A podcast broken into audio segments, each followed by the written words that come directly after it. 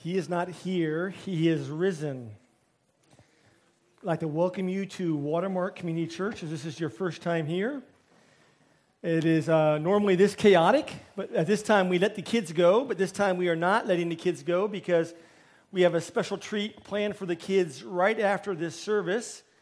And so we thought we would do a shorter version of this service, involve the kids, and then afterwards there's about 2,000 Easter eggs and candy that the kids are going to go and they're going to uh, take part in. So hopefully the kids are really patient and quiet for 10 minutes. Then they get to uh, get all that candy and Easter eggs and all those things. Uh, my name is Tobin, and I'm the teaching pastor here at Watermark, and I have been given the task to preach on hope in 10 minutes. I don't think I can do an illustration normally in 10 minutes. If you've been here for a long time, you know that my illustrations are longer than 10 minutes.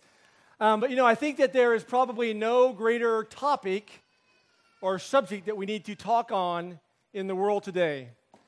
Um, as I look around and I see people, I read books, historians, sociologists, most of them would say that today we live in the age of skepticism, that we live in an age of crisis we live in an age of meaningless, and that most of the people around the world, even in Hong Kong, have a hard time finding hope in their daily lives. In fact, many people would say that they would say that the world, history has lost its story. History has lost its meaning, that there's no purpose in life, and it seems like they just go day to day to day to try to get by and try to figure out what's going on. One of my favorite historians and philosophers said it this way as he struggled with hope. He looked at his life, he looked at the world around him, and this is the illustration he gave for us today. He said, Our life is like a man on a long march through the night. We're surrounded by invisible foes. We're tortured by weariness and pain.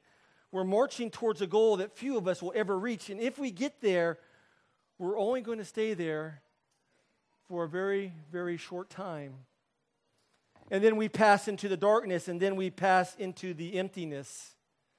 I don't know if you feel like that, but I know that often we feel like that in our world is out of control, and we feel like we're on this long march and we're getting hit by all different types of foes and all kinds of things are trying to drag us down, and we wonder if we're ever going to get to this destination we want to get to. We wonder if we're ever going to become that principal or that teacher. We wonder if we're ever going to be that professor. We wonder if we're ever going to be that managing director. We wonder if we're ever going to get there, and we keep hoping towards that direction. And the question we have to ask ourselves is will we get there? And what does it look like?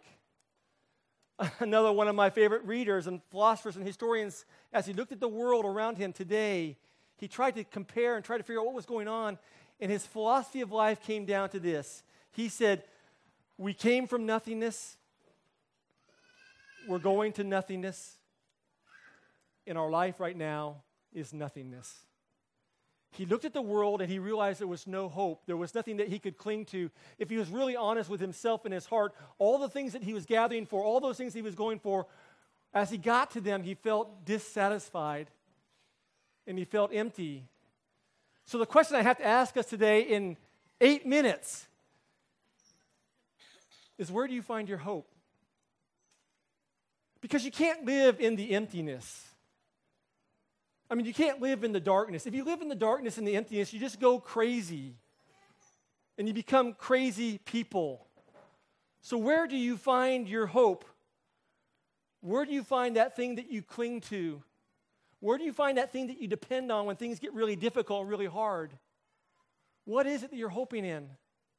And when I use the word hope, I'm not saying like in English, because I think English words have been kind of uh, changed and diluted. Uh, but when we think in English, we say, I hope. It means maybe, probability, maybe this will happen. I don't know, but it could happen. It's uncertain. But when I talk about hope, what I mean is like the Greek and the Hebrew authors would say. In Hebrew, the word is tekva. I usually don't like to use words because I don't want to show off, but and I don't try not to show off, but I think it's an important word. Tekvah, hope. It means something solid, something strong, something certain, something you know is going to happen. It's not something you doubt, it's something that you're holding on to, you're grasping onto it, you depend on it for your whole life. And actually, the word in Hebrew means rope. a strong rope. And so the imagery is this your life is like this carabiner, and you're walking through life and you're hooking on to something. And this strong rope, this tekvah, is going to hold on to you. It's going to support you. It's going to take you through the difficult times. It's going to take you through the simple times. It's going to take you through the happy times. It's never going to let you down. It's never going to disappoint you. What is the tekvah that you grasp onto? What is the tekvah, the rope that you hook onto your life and say, I'm going to put my life on this, I'm going to depend on this, and no matter what happens, it's not going to let me down? You can answer that question for yourself. And my prayer for everybody in here, I just prayed one thing. I prayed that I, in our prayer time, I said, I hope in these 10 minutes, in seven minutes, I hope in these seven minutes that all of us would have a chance to look at our life honestly for five minutes and say, what is it that we really hope in? What is really my tekvah? What is the thing that I'm clapping my life onto and I'm going to say, this is going to support me, this is going to keep me alive, uh, this will never fail me? You, you can find that out for yourself by answering this question. You just say, blank will never fail me. Fill in the blank. My work will never fail me. Tekvah. My, my friends will never fail me. My family will never fail me. My spouse will never fail me. My mind will never fail me. My body will never fail me. My fortune will never fail me. My MPF will never fail me. My boss will never fail me. Whatever you stick in that sentence, that is what your tekvah is. That's what you're clinging to. That's what you're saying. This is where hope, this is where I'm going to find hope. I, I realize in this group, we're all trying to find hope because we are deeply hope oriented people in Hong Kong, aren't we? I mean, what we hope is going to happen in the future determines how we act right now.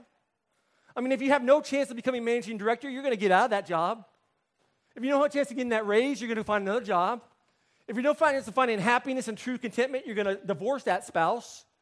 If your friends are jerks, you're going to get rid of those friends and get new friends because you're looking towards the hope and you're wondering if I can hope in this, then I'm going to stay here because the hope is going to be worth it. And I realize that all of us in this room try to find hope in different ways. Some of us try to find hope in just gathering stuff. We want to gather life, we want to gather money, we want to gather people, we want to gather titles, we want to gather positions, we want to gather cars, uh, spouses, friends. And our hope is, is if we gather enough, if we get enough stuff, uh, if we get the right type of things, then we will have hope and our life will be satisfied and we can go click and everything's going to be okay. Now, hopefully, you're only thinking that way if you're young. Because if you've been older, you've had some years put on you, you've been fired, you've lost a job, you've lost a spouse or a good friend who's left you, or you've had a heart attack, your health has failed you. Then you start looking for another tekvah. You look for something else to cling on to because those things you realize really quickly they don't satisfy you. Now, there might be some of us in here who say, Yeah, but I'm going to do it differently. I'm going to have it all. I'm going to make it all. I'm going to experience it all. I'm going to have it all. Everybody else before me's failed, but I'm going to do it right. My life is going to be perfect. I'm going to have all the money. I'm going to have the job. I'm going to have the experience. I'm going to have the spouse. I'm going to have the kids. Everything. I'm going to do it right. Einstein called those crazy people. Einstein said that's crazy. Einstein said craziness is when you do the same experiment over and over and over and you expect the same result. And some of us are doing the same experiment over and over and over and we expect the same result. And Einstein says that's crazy. It's not going to work. It doesn't work in the life, it doesn't work in the lab, it won't cling on to you. Now, there's some of us in here, we're trying to find our tekvah in being good being perfect, being dutiful, doing all the right things, doing and saying all the right things. Those of you who are in families and you're trying to be the perfect son and daughter, you know who I'm talking to and what I'm talking about. Some of us try to find that hope in doing all the right things, being the right things, but you know, after a while, that becomes really, really tiring, doesn't it? I mean, we get tired. We get tired because we do the right thing over and over and over, but we never get the result that we expect. And after a while, we go, Why am I doing this? This is craziness because I tried to be the good son, good daughter, good employer, good employee, good whatever. And no matter how hard I try, I always get let down and my tekvah fails me. And I go back to the nothingness, I go back to the emptiness, and I try to reinvent myself. The passage today is the third type of tekvah. It's the, it's the gospel passage, it's the Easter passage. When you look in the passage, you realize something really quickly. None of Jesus' disciples expected him to raise from the dead. There's no one at the tomb. I mean, just think about it. Jesus had been, uh, he'd been betrayed, he'd been tortured, he'd been captured, he'd been sentenced, he'd been crucified, he'd been buried, all in record time. All of it was illegal according to Roman law. It was all illegal. It should never have happened that way.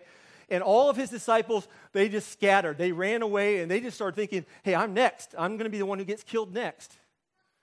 And historians tell us that in that time, there were at least two dozen other messiahs. Did you know that?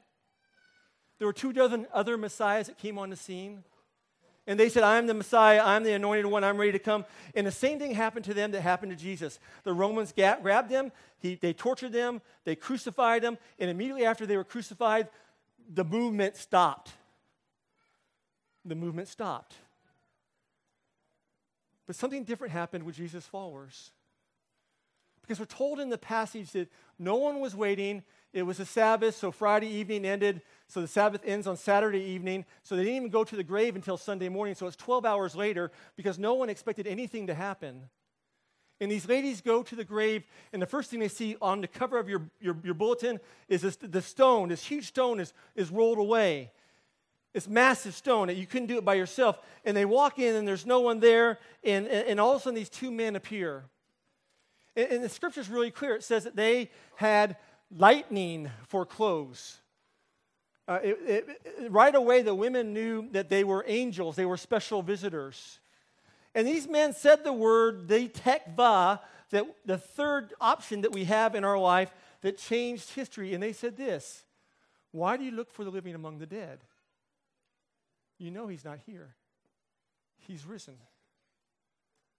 And those words have been the tekvah that Christians have held on to for 2,000 years. Because those words have changed everything. Think about it. An empty tomb and Jesus walking around means that death did not win, that death is not the end that maybe we were made for something else.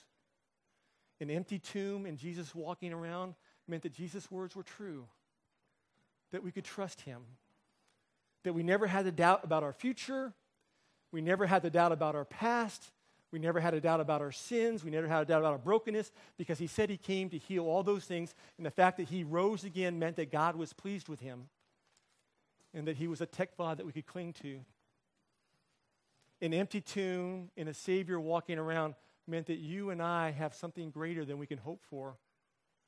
Something that's not of this world. One of my favorite books I was reading at C.S. Lewis, it's called Mere Christianity. And in the chapter 10 on hope, he says something very interesting. He says, the reason that we go through life and we grab things and we collect things, we get a wife, we get kids, we get a job, we experience a new car, and the minute we get these things, we're really excited, but all of a sudden we just become, huh, he says there's something that's missing there. That the thing that we wanted to, the hope that we wanted to get into it, when we got it, it dissipated somehow.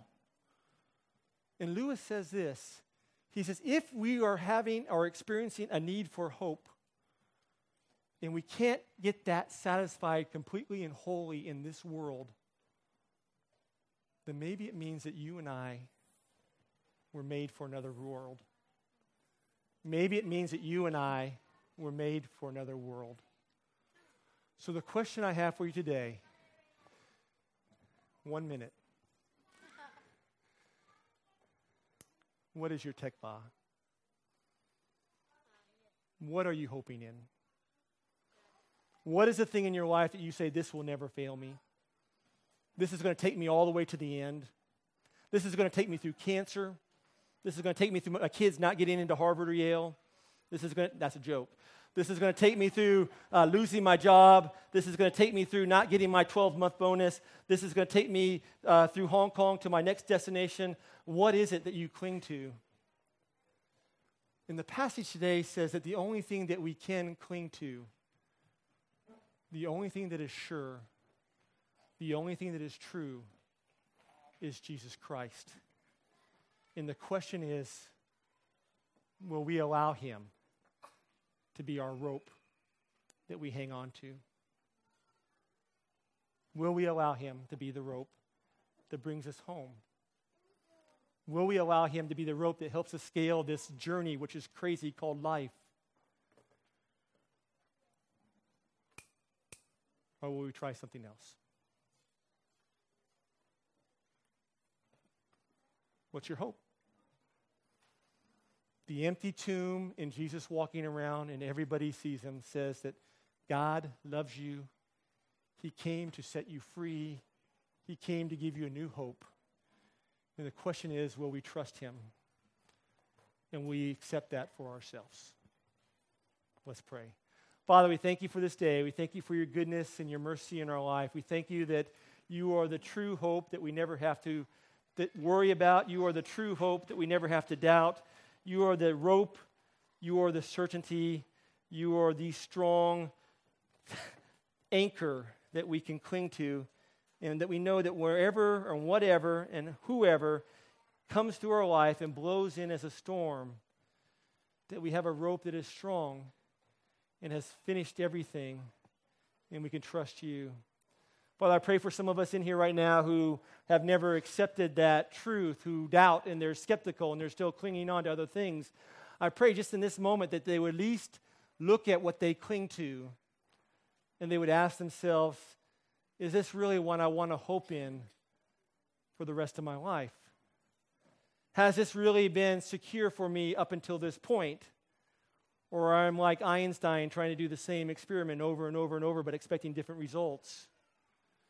Lord, I pray that in that moment, those friends of ours who are here today, they would just ask themselves, what is it that they hope in? And Father, I pray for the rest of us who've hoped in you, but sometimes we forget. Sometimes we go on the busyness of journey and the craziness of life, and we forget what we're hoping in. And we start to hope in other kava that we used to. And all of a sudden, we find our lives slipping and we find the rope breaking, and we find our life in chaos, and we wonder what the heck is going on. Father, we just come to you and we just ask your forgiveness. And on this Easter, we realize over and over again that you are the God of second chances and that you've come to give us an ultimate and true hope, a hope that we can cling to forever and into eternity. We pray these things in your Son, Jesus' name. Amen.